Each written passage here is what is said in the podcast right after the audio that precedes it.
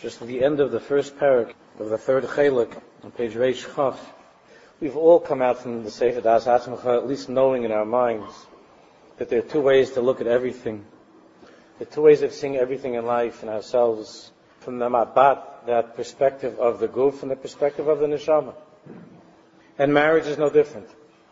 As a matter of fact, marriage is the main arena in which that in which that world of neshama and guf plays itself out. It's the main, it's the main tchum where there's going to be conflict, struggles, and accomplishments as a result of this combination that creates who we are of the neshama and guf. And Rav Schwartz is explaining that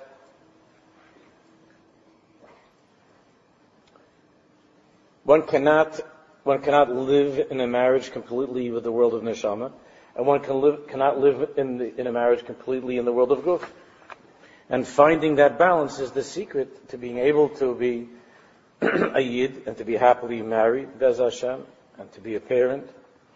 At the end of the parak, Yeshnam anoshim hanoitim lirais b'chol matzav ketzid hu nir v'ma b'chumi gufan. The top of page Reish There are some people who are inclined to look at everything, most people in the world, are inclined to look at every matzav, every situation, from the perspective of the guf, of the body. Now the body here doesn't mean, again, I'm only saying this because of the people who have not been here the whole time. We're not talking here about something coarse and disgusting and ugly. Just from the perspective of their own personal emotions, thoughts, feelings, not from that deeper part of the neshama, uh, of Elokai neshama shasat b'tahari. So there are people who look at every matzav in that way. V'lahem tzarech l'lamed sheyesh l'odam gam neshama. Obviously, these people have to learn that they also, that a person has a neshama. And the neshama has to be revealed, and that's the tachlis of our lives. Then you have other very great people, very exalted spiritual people, who see everything from the perspective of the neshama. Begamzu toes. And as wonderful as that is, this also is a mistake. Ki adayin neshamas Eden, because sof kol sof, in our present lives, we are in a matzav of neshama, which is mislabish, which is melubash, and clothed in a guf, in a physical body. And if one ignores the guf, it could cause as much damage as ignoring the neshama. A different type of damage. But it can ruin a marriage, it could ruin one's life. Ki ke'es adayin enen neshamas beganeda. El chayim anu ba'ilam hazeh, ba'ifan shel neshama b'sayir guf. Living in this world in a way of neshama b'sayir guf, neshama and guf. Ve'ein loy la'adam niskach yesh lakach sheyesh laguf. And a person cannot deny that reality. And should not overlook that reality that he has, that he's living in the Ilam HaGuf. There's a famous story that I've said many times over the years, and I'm sure many of you are familiar with this. there's a whole, there's a whole agadita that surrounds it, but many of you know that the great Rosh Hashiva, Rav Hutner Zechat Tzadik Levracha, the Pachad Yitzchak, that Rav Hutner was a Talmud, the year that he spent in Eretz Yisrael, he was a Talmud of Rav Kook. There are a lot of people in the yeshivas who have made believe that that's not never happened, but that's the fact, and Rav, Rav Hutner never apologized for that. He was never embarrassed of that. He was very proud of that. Now we know also, many of you know, that Rav Kook, Rav Kook decided, he agreed to give, to speak at the opening of Hebrew University. This caused an unbelievable commotion in the old Yishuv in Yerushalayim and and uh, in Eretz Yisrael, B'chlal. How could it be such a thing? Again, forget for a moment how we think now, 2011. This is not like going to speak at Landis College, you understand? Back in those days, and what that was, and how things are cooking in Yerushalayim. It wouldn't even go over well nowadays in Yerushalayim, let alone then. Now, if Kook agreed to speak on the condition that the board and the president of the university promised that there would be no biblical criticism at all at that time, which was very popular.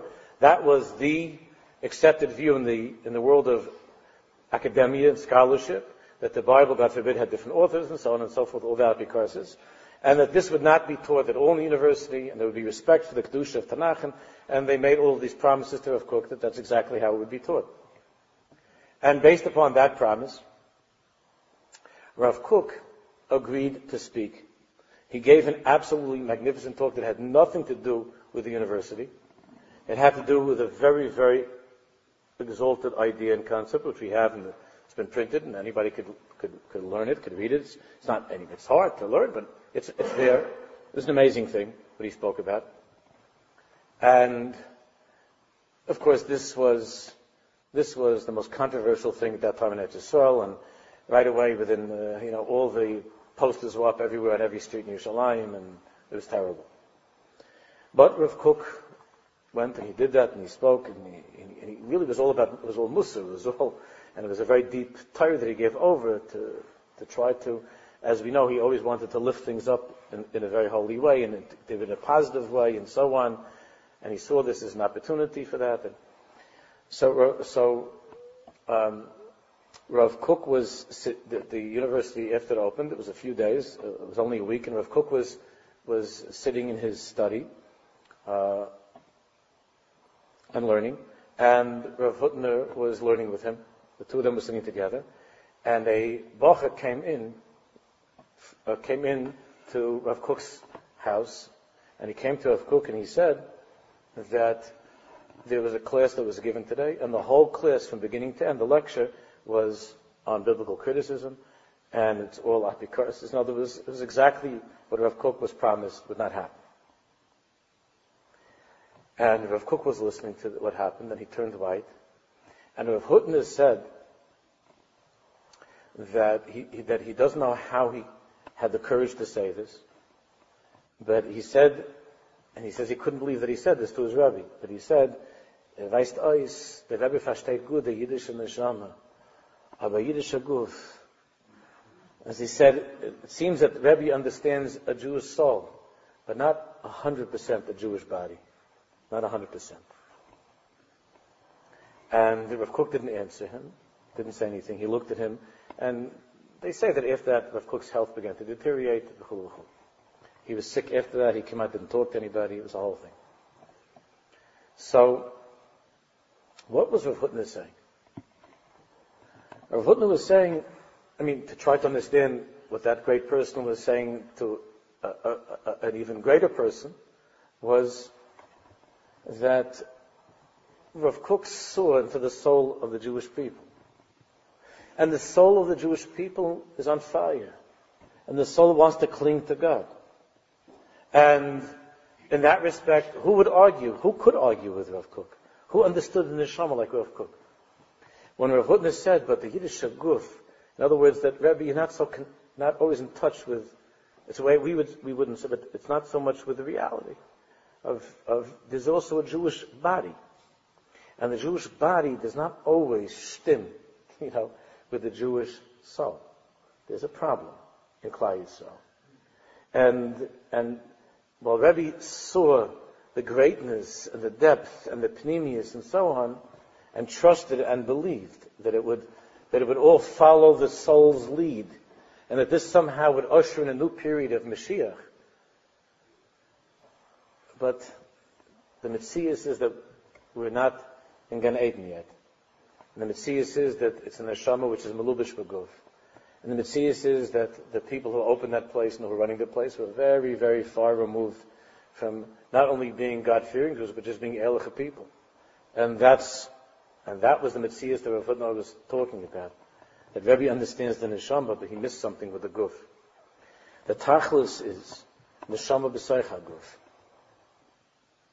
And therefore, Rav Schwartz explains, Ela olav la'maid al tivay shel haguf ulamalis tzarchav. One must, one must pay attention to the guf and to take care of the guf, not to, not to overlook it. L'shem kach nitzrach l'adam hein mabat shel neshama v'hein mabat shel guf. And that's how the Baruch Shalom made us. And that's, and that's why he brought the neshama into this world. That it should be neshama b'soich haguf. In order that you should be able to understand what we're learning.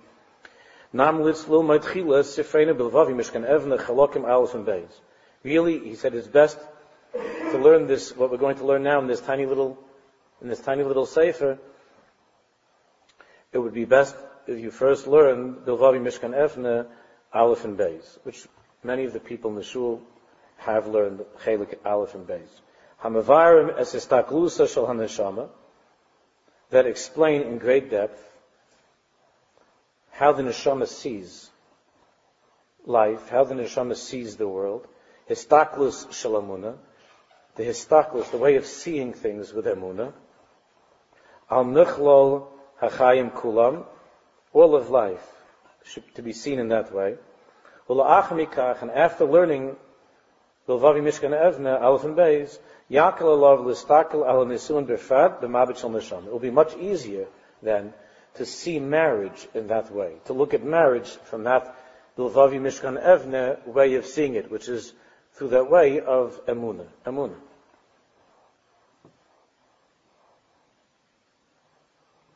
B'mabit shel emuna va'achdus. Emuna, emuna comes from the neshama. Achdus, echad, is from the world of the neshama. The world of the guf is two, three, four, five millions. That's the world of the guf. In marriage, people are trying to find echad, right? V'hayu lebasar, echad. It's the tachlis of marriage. It's me'ain, the closest yichud that a person can have to be, to be one with Hashem is to be a husband and wife. It's a very big. It's a very holy thing. Echad. Echad. Echad. The whole Shir Shim is a marshal of that achdus, of that yichud, of Kutchabrichu, Knesset Yisrael, of a husband and wife. And all of Tanakh, and, and, the, and the deepest marshal of the connection between Hashem and the Jewish people, which we're going to be talking, in Hashem, after we finish the Sefer, we'll be talking all about Knesset Yisrael and Hashem. Not from the Sefer, just I'll give Shir on that Indian. But the closest we can get to the Echad, the Hoylabasa Echad. So we're looking for Echad, we're looking for one. One is a number that only the neshama knows.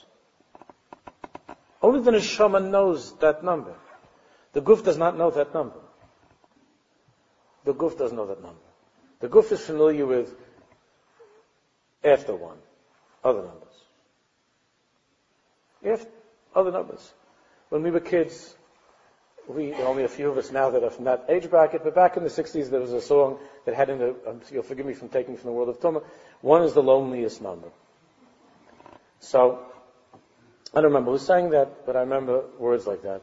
One is, it's not, it's not important, but it's just continue, continue, On. Um, the, the, the, the truth is that anything, that any, the language of the guf is every number after one. One is the loneliest number because, but that's in the Olam Hagashmi.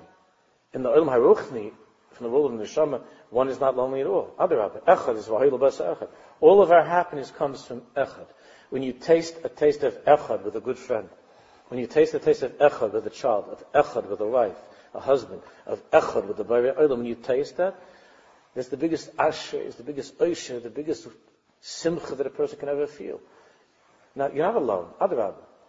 What they meant with those, with whoever they were, you'll speak to Mati after this, will discuss it with you, that whoever those, whoever those mushchasim and were, when they, when they spoke about it being the loneliest number, they spoke about a person who was alone. And, and being alone, of course, is a terrible feeling. By us, echad is not loneliness. Echad is the opposite. Echad is v'hayilavasa echad. But the Olam HaGuf, what those, what those mushchasim are talking about, the loneliness of this world is lataivi avakesh nifad means that everything is of the guf is two, three, four, five, six, seven, eight, nine, ten. They don't have a musag of echad. There's no musig of echad. Echad is the language of the neshama. Echad is the language of the neshama. Only a person who be'emes knows what he's saying when he says Shema Yisrael Hashem Hashem Echad.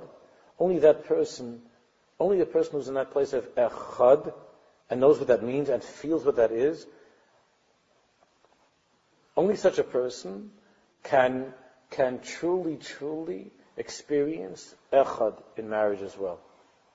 It's not to make a person lonely.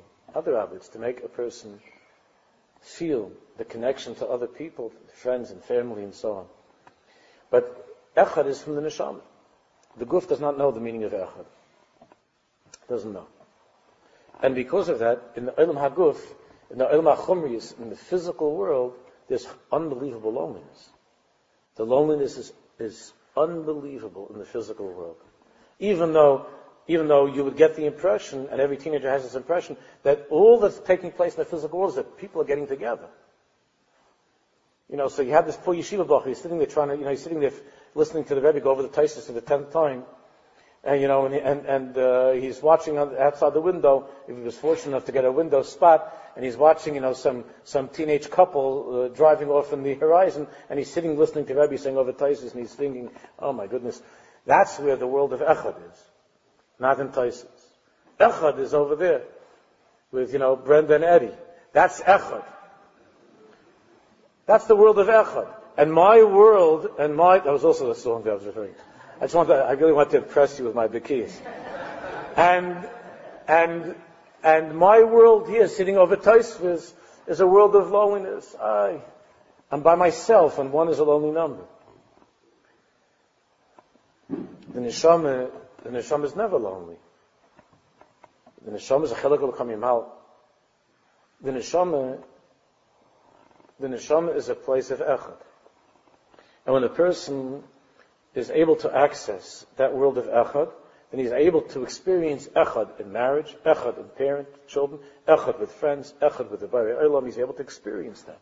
But if he doesn't know how to get into that world of the neshama, then he might use the word echad all the time, one this and one that, but the emes is never one. It's never. It's always. It's always. The Olam Haguf doesn't know what that means, and therefore, there's never really any kind of yichud. There's no real bonding and connection. There's no real yichud. Real yichud can only be with the neshama. Because the Olam HaGuf, by definition, can't be one. Can't be. Only the, only the neshama is such a thing as one.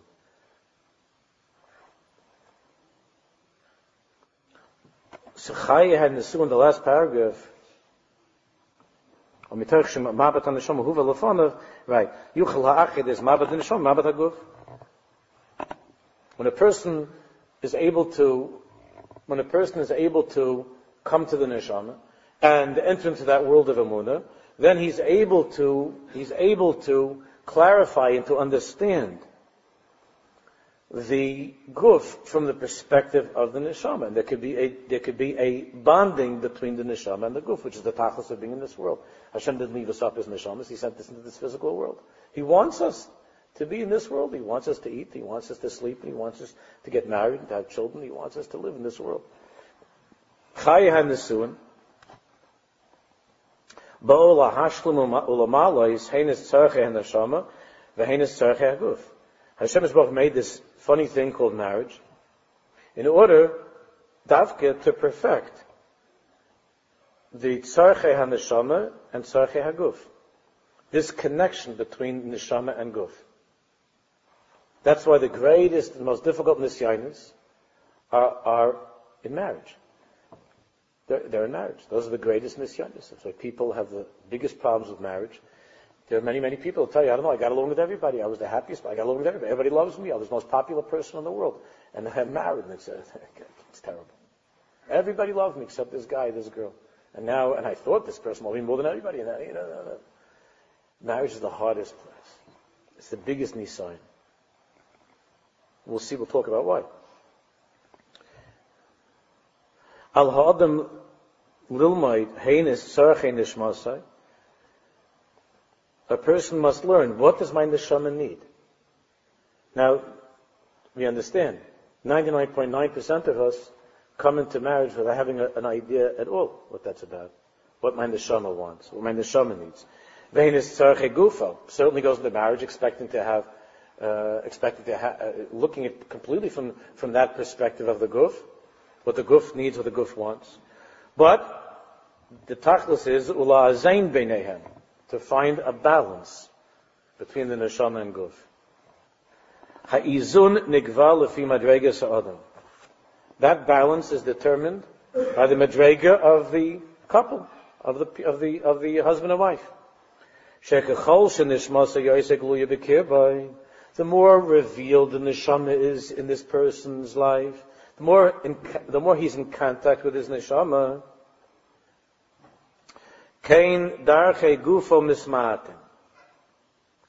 So, to that degree, the the uh, the tzarche, it says by tzarche, it's a misprint here. It says die. It should be tzarche. Kain tzarche gufo mismaten.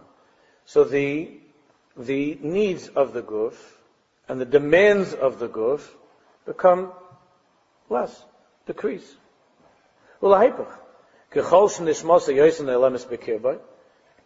And when you have a person in whom the neshama is very, very faintly felt or not felt at all, obviously, what's going to happen is.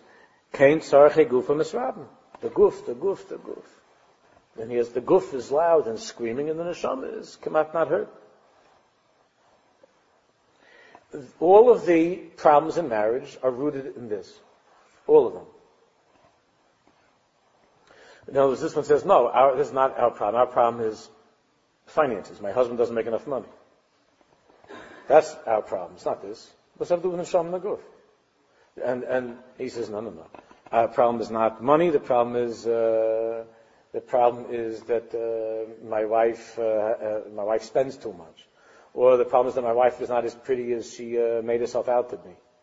Whatever it is, each one has the and says this is why the marriage is not working out, or because uh, because of the uh, parents, or because of the in-laws. That's why our marriage is not working out, or because of or because of the children, or lack of whatever it might be. That's why our marriage is not working out. or then because of his midas or her midas. Because he's honest, she's not. She is, he isn't, he is, he should.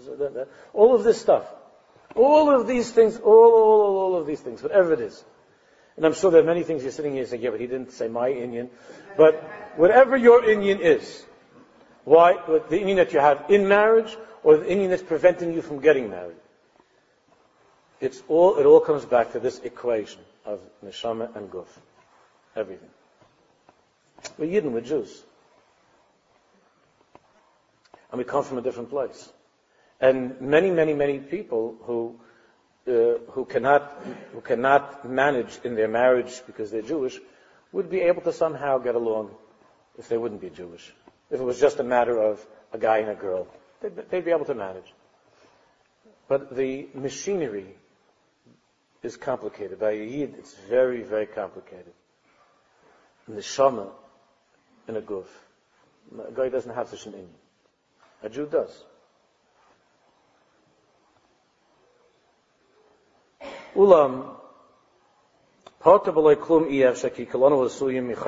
But nobody is potter from the guf at all. Nobody is exempt from dealing with the guf, obviously, because we're, we're, as long as we're alive, we're in the guf. Therefore, we have physical needs. Even the most ruchnistic person has has basic physical needs. Okay, so let's begin. Rabim Haim Perg Beis. Rabim Haim Ha'anoshim Eshekoidim Shinisu.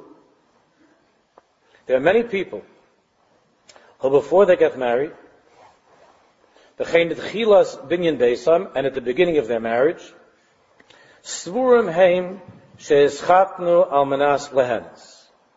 Before they get married, they saw marriage and they look forward to marriage as an opportunity to enjoy. To have hana, to have pleasure. Not just physical pleasure. Of course, that's an important part of it, what they were thinking about.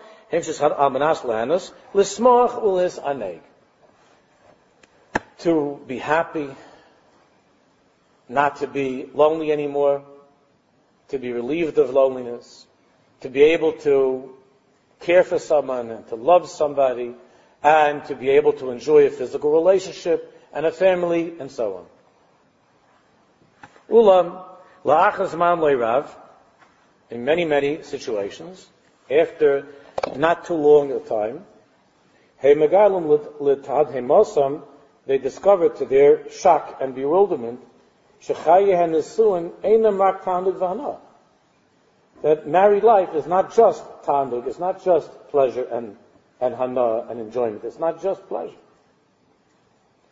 Again, every single teenager thinks that's what it is. The ikr of marriage is avodah, work. Kashem is galim la'adam tivim hagas lis chaber When the husband discovers things, a certain teva in the wife, that she has a certain nature, she discovers in the husband a certain nature. Even if they were dating, even, uh, uh, I was in the airport in Eretz Yisrael, and there was a sweet yid by the name of Yishai, that he was, he was walking with me, one of the chevra got somebody to, I was capable of carrying my things, but he came with me to keep me company. I don't know. So, this fellow Yishai is not from, and I was talking to him, and, and, uh, he told me, I asked him if he's married, and he said that he got married three months ago, and I gave him a hug, and I said, Mazel Tov, and you should build a beautiful Jewish home, and so on. And he said, Kane, Kane, he says, we were, we, we, we lived together for seven years, and, and we just got married three months ago. so I said to him that Hashem's will should help, that you should forget the whole seven years. You should forget, even I'm sure they were very nice it was beautiful, forget the seven years and you should build a, a beautiful Jewish home. And I spoke to him a little bit about, about Basar and Chalav. We had a little conversation on the way to the thing. And, and he's going to try to do this. He's a nice guy. so you think that he went out, he didn't go out, he said he lived with his girlfriend, they got married, he lived for seven years. And still, when you talk to people like this, when you talk to people like this, they're just as shocked as the, as the ones that came, you know, with, with an old-fashioned shidduch, to find out things about a spouse that they, that they didn't know about. And here, here, you know, if you're going out, you're living with somebody seven years, you figure, what, what is it you don't know? But that's how the Baruch Shalom runs the world, in such a way. So, kashim is gam and tivim oyhan hogis shekoshali You discover after you're married certain, certain character traits, certain things, certain hanhagis that the person ways that he or she does things, that it's pashut kosher that you can't connect to, you can't relate to. Even though you were, it was the most romantic couple in the everybody was, you figure, you had this thing that you thought when you walked into the restaurant that everybody dropped their fork and spoon and, and everybody was, and everybody was thinking, oh, halavai, if we could only be like this couple. And under the chuppah, you figure that who knows what the malachim are singing over there. And then, and then you find out afterwards that I don't even know if I can go on living with this person. I never knew this about this person. So when that happens, he's speaking from the guy's perspective.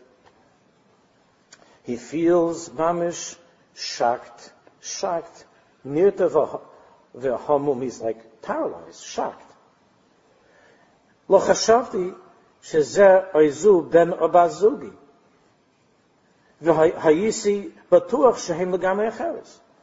never ever imagined that that's the person I'm marrying. I never thought that that's the person that I'm marrying. I was certain that the person I married was somebody else.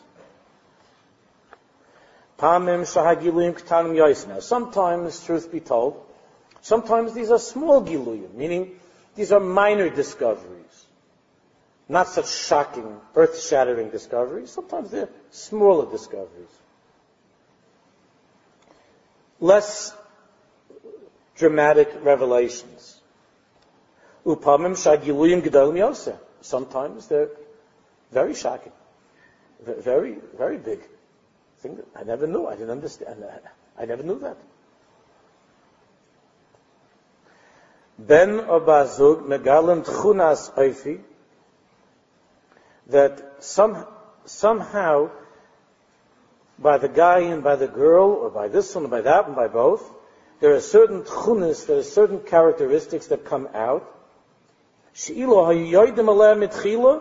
each one is thinking, if I would have known about this, if the Shadchan would have told me, if I would have seen this, if I would have known this, if he died them, I never would have married this guy. I never would have married her. And then Abbas Hazard. I never would have got, I never would have done such a thing. How could I have done such a thing? I didn't know.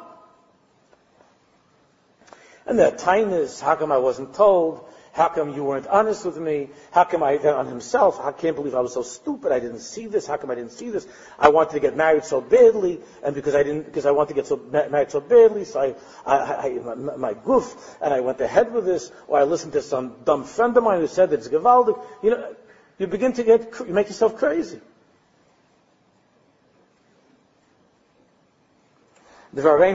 Karim L'chol Adam Shekva Ovar Es Hashana V'Hapachas Mikach. What I'm telling you now is, is known to any person who's already gone through his first year of marriage, and he says Af Pachas Mikach, and even less than that. That's why, as I mentioned many times in the past, one of the one of the saddest, at the same time funniest things is when you and I, when I'm speaking about older couples, are sitting by a Sheva and you hear the chassan give about Torah about marriage. Right? It's always like, the couples are sitting there like the grandparents and parents are watching this chassan giving a speech about certain things about what marriage is all about and, and, uh, and lecturing to the olim about marriage. He doesn't have a musik of what that is. He doesn't have an idea of what that is. Not the brachas and not the things that are difficult, not the avodah. Something that he read in a sefer, he heard about, whatever. People don't talk about the truth, kiyadu, as it's known what each person goes through, and people think that by everybody else, by Yanim it's good, oh, it's so good, and only by me it's hard. By everybody else it's good. There are many people who are living lives of quiet desperation. In the Shana Rishayna, and after the Shana Rishayna. There's no such thing as a person who got married. also, and did not discover something in the spouse that mamish shocked him. No such thing. No such thing.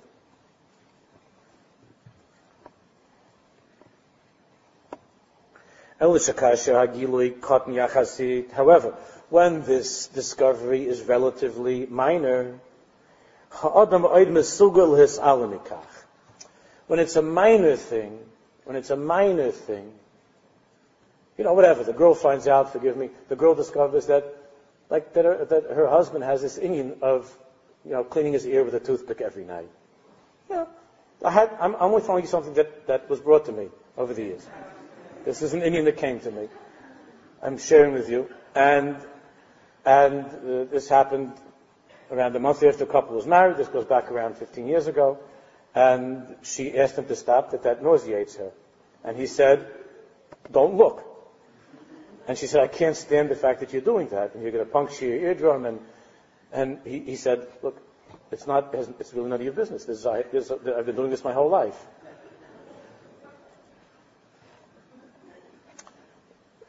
So we could say about such a quirk and idiosyncrasy that it's relatively minor. I mean, he might lose his hearing, but it's relatively, it's relatively minor in the bigger scale, in the bigger picture of life. Those little physical idiosyncrasies that people have I'm not going to talk about any others. The little weird things that only the husband knows and only the wife knows. Those are relatively minor. Normal people can overlook those things, can deal with those things, and even stop doing some of those things. It's possible.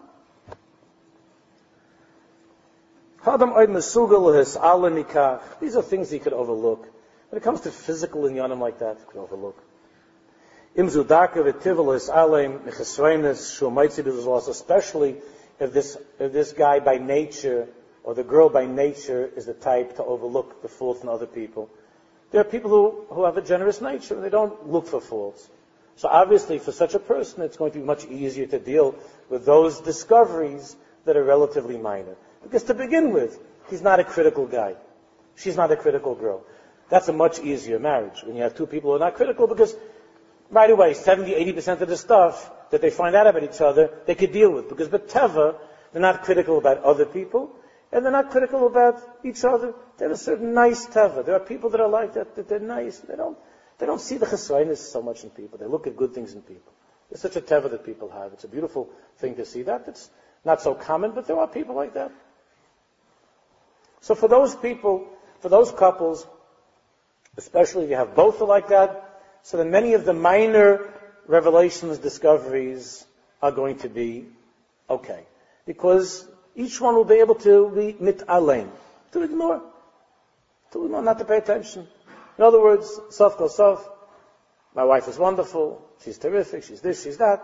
And this one inyan that I found out, no, no, she has so many milas, and she says the same thing. Besides that, my husband has many, many milas. There's this inyan that I didn't know about before we married. Now I see it's okay.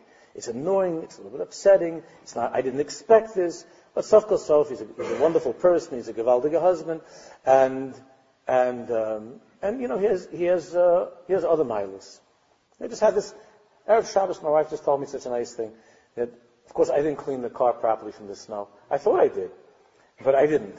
So my wife went shopping for Shabbos, and she couldn't open the back of the pilot because her husband failed to clean off all the ice and snow that was there. Okay. So my wife uh, came in. She said, "Baruch Hashem, the other things that I, I, like about you, but you're not, you weren't particular, wasn't so good with the snow, with the, you know, with the, yeah, that not, that's not one of your milers, you know, with the. So if you're able to have an ayin taiva, you're able to look at another person and to see the good in the other person, and to say, no, no, okay, so he's not such a good snow cleaner, but there's other things that I like, so that's okay. There are people that are like that. There are other people that for such, for such a, a, an Aveira, it could already be a Shabbos. There, no, there wouldn't be a Shabbos. You know what happened? I got to the grocery and I'm waiting over there, and it's so cold out, and it's blowing in the snow. Every other wife in the parking lot was able to open up the trunk, put the bags in. I'm the only shite. I'm standing over there, and, I, and, I, and, nothing's there. And I had to ask, and then some guy had to come over to me and start cracking my eyes. You could, if you have a wife like that, say Shabbos. Forget about it. It's not going to be a Shabbos event. So if somebody is a toiva, a gutta, and an ayin toiva, then many of those minor infractions, many of the minor avers, will be okay. People who are able to look the other way, who have such a teva, life is, by those people, life is much, much better. That's for sure. When it comes to the less choshev infractions, the smaller sins of life, habits, certain bad habits, certain things.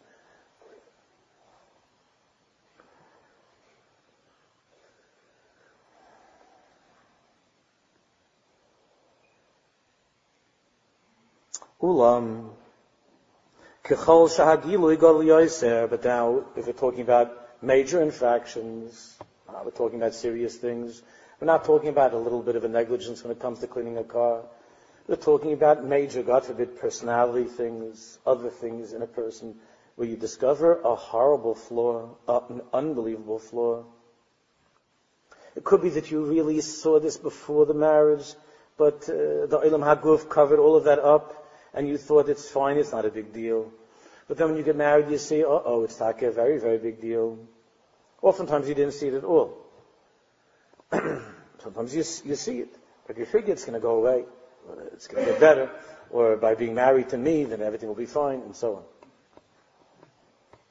So these bigger giluyim, ulam kechol shaha gilui gal however, the bigger the revelation, the bigger the gilui, Kain muksha al ha'adam and achisaron hamufak. The harder it is to just turn away. The harder it is to ignore. This is a chisaron hamufak. This is a clear chisaron. It's not a kleinakite. This is not a, this is not a small little thing. This is a major flaw in my husband or my wife's character. A person discovers it. Uh, I've had situations over the years where a wife finds out that the husband is looking at things on the computer the things that are disgusting on the computer. This has happened, unfortunately, many times. And it's happening more frequently, God forbid. I mean, I'm sorry say, but that's, that's the Mitzvahs. And, and here, she thought that she's married to an Ehrlich person and a wonderful, God-fearing, faithful and loyal husband to a woman, to a woman If a man is looking at things, God forbid, on the computer, that's a level of unfaithfulness. She feels betrayed. There's a reason for feeling betrayed. There's taka something to that. She feels betrayed. And he says, hey, come on, guys, you know. And she says she doesn't live. That's a betrayal. So to discover such a thing in a person, and that's with a computer. And what if Khalila Khalila, an inyan, happened with somebody? Hashem Yachim. So, when there's a gili of that magnitude, when something has been revealed of that magnitude,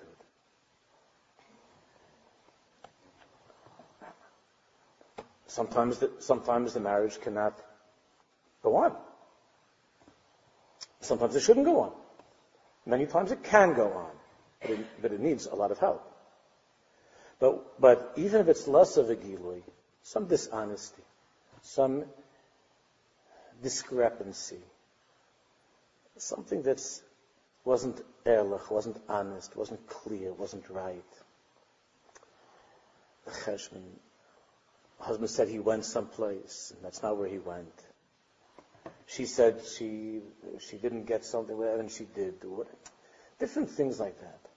And then you, and then you begin to think, you know, that's not the first time. It's not the first time. And you say, well, I'm, I'm, an, I'm a real idiot. I, I, I, never, I never realized this, but, you know, my, my husband is, uh, my husband's a, a liar. My wife is a, my wife is a, a flirt. God forbid.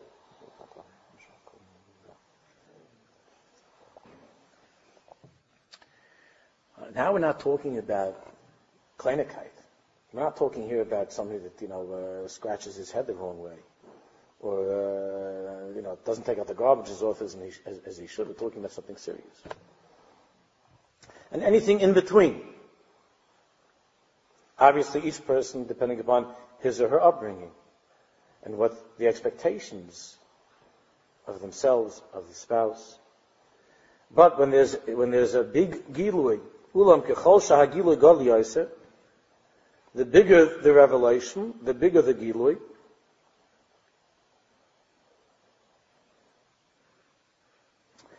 kein muksha ala adam hamuvhak, shemotza b'vena bazugo, The more difficult it is to just be misalim, to just ignore it. I was able to ignore this little thing and this little thing, that little thing, and I have a nature where I'm able to overlook I'm able to overlook uh, habits and little kleinigkeit and faults, but this is a already, this is a big thing. This is a serious thing. Again, in each marriage, in every person's life, how do we define a big thing? Another person might hear this and say, that's a big thing. That's big. if you knew my husband, that's not, that's, that's a kleinigkeit. But for that person, that's a big inyan. There's no, there's no halach in what's considered to be a big inyan or a small inyan, obviously. Everybody is different. So you'll be hearing somebody making a whole. Years ago in the mountains, when, when, we were first married, we were in a bungalow colony, and the bungalow next door, there was, they had a lot of little kids. There was such a. My wife had a shaykhs to the, to the wife, and my, my wife, uh, I said, I think you got to go over there something. Uh, to talk to whatever. There was such screaming and fighting. I had all these little kids who was going screaming and fighting. I mentioned this once in the shul. It's a mamish a milchama.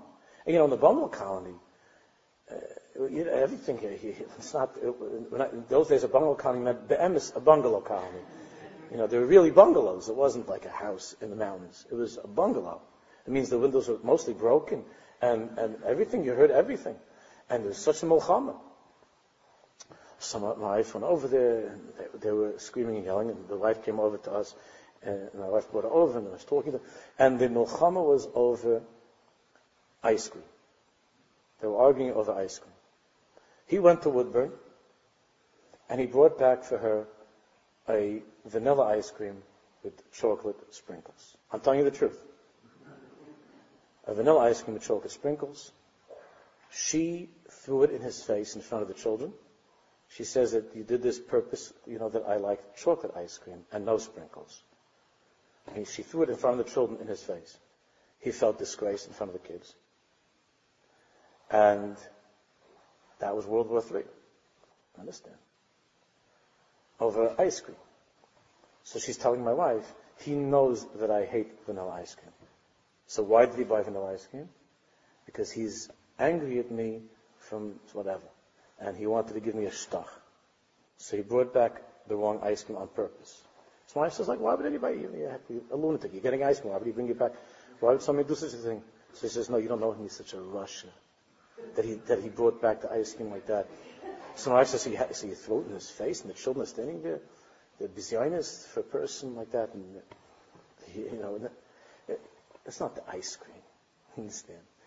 So you could think, I mean, I was the whole time just, I didn't say a word. I was on the porch. I had, I, I had a Gemara. I was sitting on the porch, and I was thinking, oh boy, I know, I'm glad I'm not here. You know, I'm this Indian.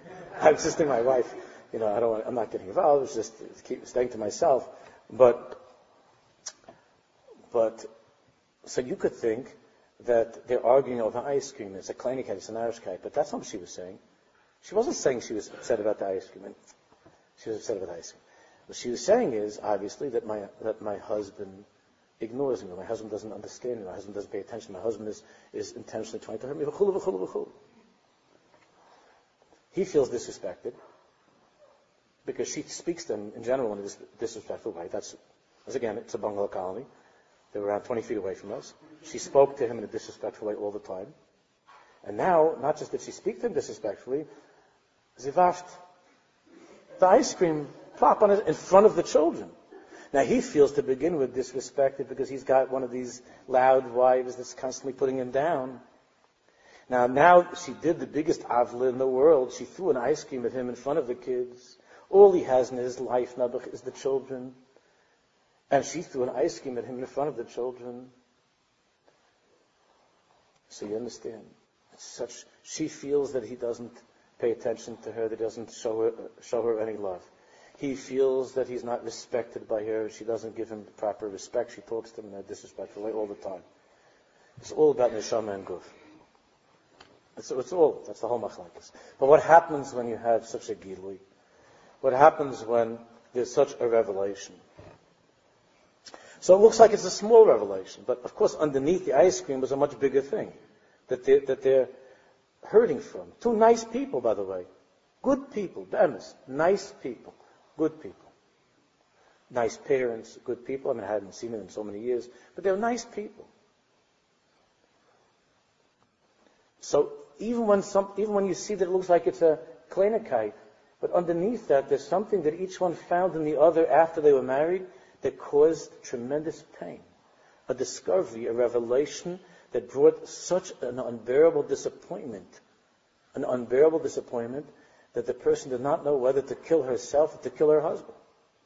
Akadekach. Yeshnam anoshim shenaitim matzav zeloimer. So some people in that situation, they'll say, shikruoti. Shikruoti means they lied to me. This is an old-fashioned shidduch, right? She says, they lied to me. They didn't tell me about this. They didn't, they didn't tell me that she, that she, she is, She's good at throwing ice cream in the Catskills. They never told that to me. Shikroisi. They lied to me. Boy, did I fall into a pach, into a trap. Oy, nafalti b'pach.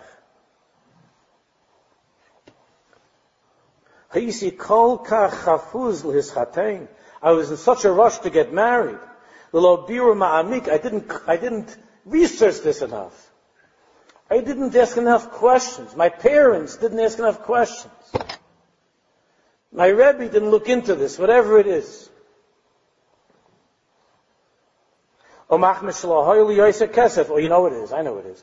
Because I'm a, I, I don't have enough money. In other words, I come from a family that's not wealthy. Because of that, I couldn't find uh, a superior quality uh, shidduch, because I'm a poor, I'm a poor boy from a poor family. So they, they set me up. Well, what kind of schar do you get for the money that, I, that my parents were giving? You know, we didn't have, we couldn't uh, get an apartment in Yerushalayim for anybody. We couldn't do anything, couldn't pay for this and couldn't pay for that. So I got bad schar. You know, you have less money, you get less schar. The schar, the quality is worse. You get, you have a lot of money, you buy a nice esrog. You have less money, you get a poor quality esrog. So I got a poor quality. So because of my parents, now it's a taina. My parents are schleppers. My parents don't have money, and because because my mazel that I come from a poor family, I didn't get that spitz shidduch. You know, I didn't get the I didn't get that uh, the the shidduch that my best friend Herschel. Oh, Herschel, that you see that he's married to a beautiful, sweet, little girl. She never throws ice cream at all. That that is the shidduch. You know why Herschel got that shidduch? He's not in this broken bungalow colony with the broken windows. he's not uh, without with the fans you know, you don't have air conditioning, you have a fan in the window, you know. He's not, he's not in one of those bungalow colonies. He's in one of the new developments, you know, in the mountains. Three bedrooms, central air conditioning. He's in a fancy house with a tennis court and a clean swimming pool. We also had a swimming pool, but it wasn't clean. He has a clean swimming pool. He has a clean swimming pool. I'm a You know why? Because it all boils down to money. And his parents have money. And my father never was able to make it. So I got stuck with this, I got stuck with a, a Bainani, you know, or worse, a lower quality shidduch. A person could think like that. The Chadaim is at guvais mit guvais shainas. All kinds of reactions that a person can have, all kinds of reactions. Shama ben kulam what they all share in common is one thing.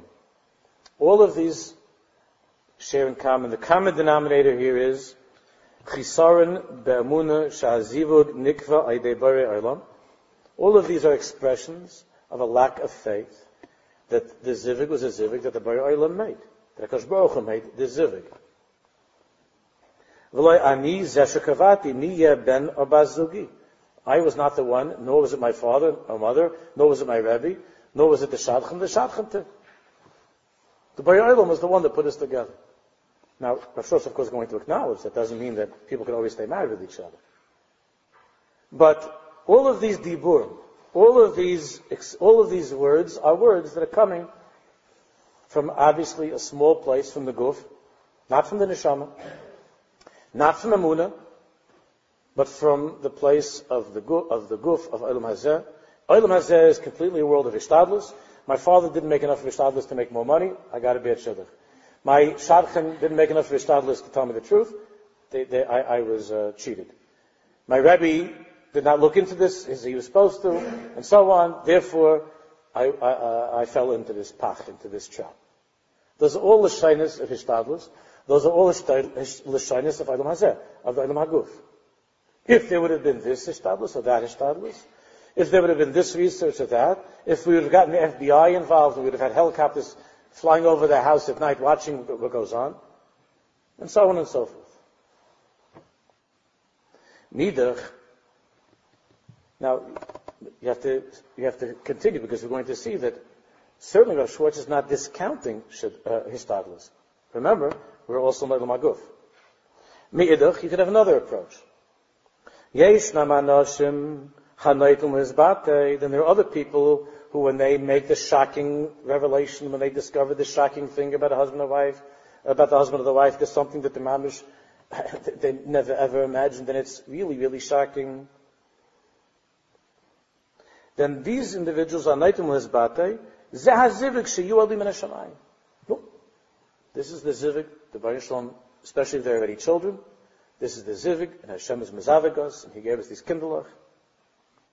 Kach Gozer Alai Hashem is Baruch, Arboim Yom Kodim Yitzios. This is what Hashem decreed upon me, the next page.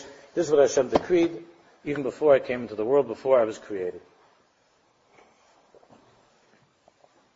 Now this person, this person sounds good. So he writes, Vihine Reishchav Beis. Now this guy, what he's saying is true. Of course the Bayer Olam made the Shidduch. And of course, the Zivig was made in Shemayim. So what he's saying is true. Ulam, tzarech ka'im be'emes gufay shalamuna. But he has to be honest with himself. I'm saying these words. It's all Bashet. Those words. This is Bashet. This is my zivik. Hashem made it. Does my guf really believe that? Now, I know that I'm saying those words. I went to the right yeshiva, I went to the right shia, I listened to enough tapes, and I'm I'm mechazik myself because I don't want to have despair and I don't want to have a divorce. So I'm saying the, I'm saying the aleph word emuna. But does my guf really believe this? Listen carefully. I'm saying this with my mouth, but is my body and my heart really, really, does, it, does my body and my heart really buy this bent? Or am I just saying this? Emunah zu shorsha b'neshama hamaseges es amura umekablosa v'simcha v'yahava. The emunah that this guy is expressing, which is gavaldik, the emunah that he's saying with his lips, that it's Omen Hashemayim, Hashem made the zivik, that emunah, the emunah, if it's true, that, that then the shorish of that comes from the neshama, then the person is able to be makabel this with simcha, even though he found out something, again, not something that, like, God forbid, that makes it impossible to live with that person, But it's a, it's an upsetting revelation. But he's able to now accept it, bi'ahava, be'emes. It's not just saying the words. And then going to sleep at night and he's grinding his teeth about his miserable life. Be'emes. And therefore he's besimcha. Like the Yidda Kaddish. It's very well known that Yidda Kaddish had an inyan with a wife. There's many stories about it that we have from the Chassidim. And Yidda Kaddish himself told Mordechai about it. But the Yidda Kaddish had with his wife.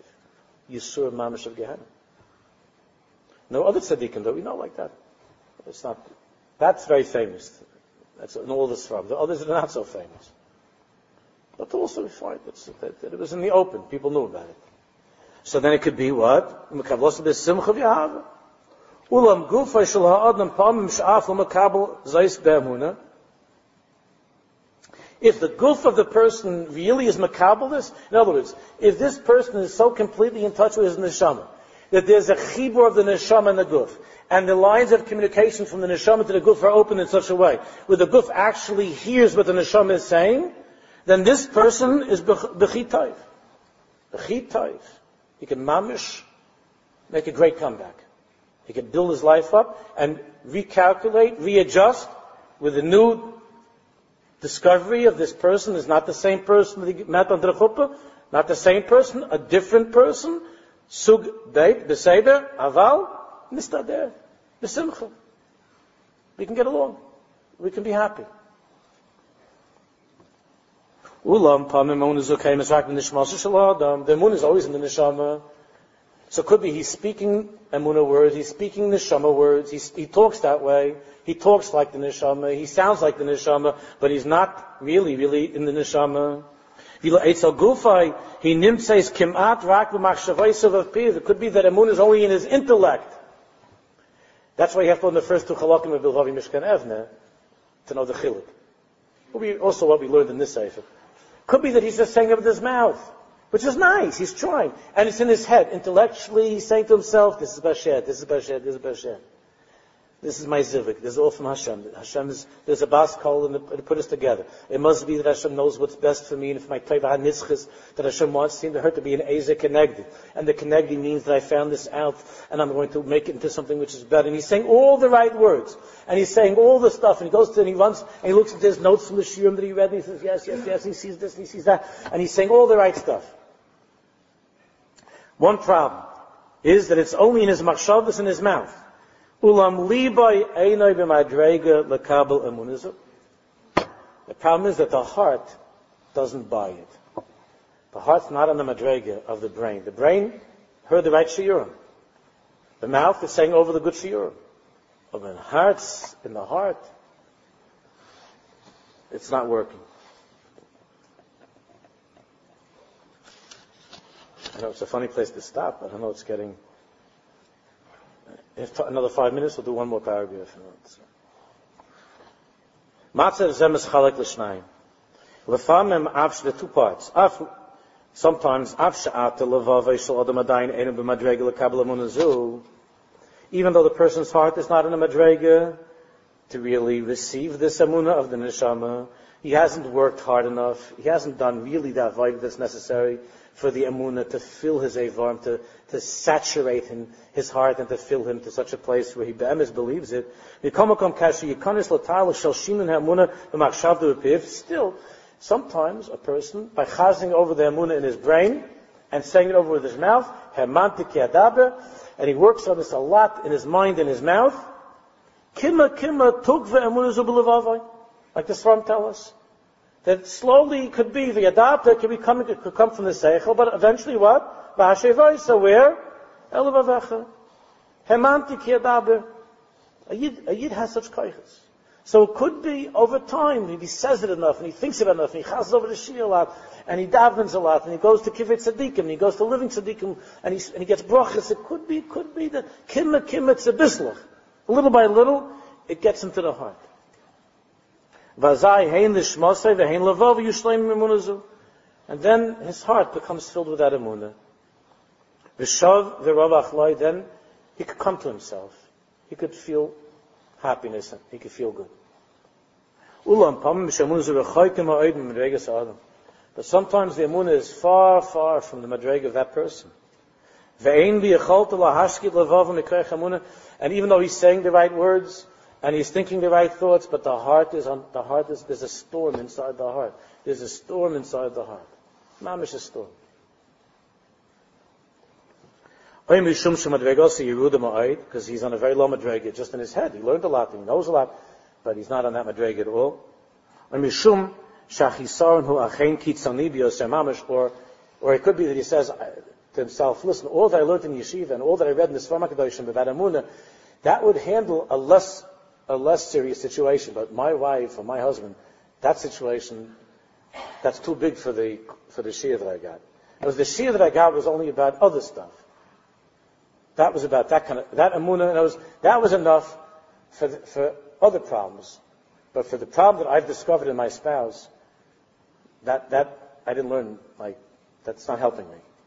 That's not helping me. So you chazer over that in of the person. And you'll say, you know, the person will come talk and say, there's an emunah, there's an inyan of emunah. Emunah. Sometimes, you know, you'll have this, not just a husband and wife, sometimes you'll have two people, they have two friends. They get in a discussion, and uh, one says, hurt the other one. And one says, Reuven says to Shimon, I'm sorry that I hurt you. I really, it was a mistake. I apologize. I ask you for mechila. That's what Reuven says to Shimon. Shimon says. Shkoy. No, that you came, you apologized. And that's it, right? They hug, weiter. And then you find out a week later that he's been talking to ten other people about what a, what a rasha you were. And, and I said, I don't understand. I, I thought we spoke about it, and I asked you the chiyuv, and you said you're mochel.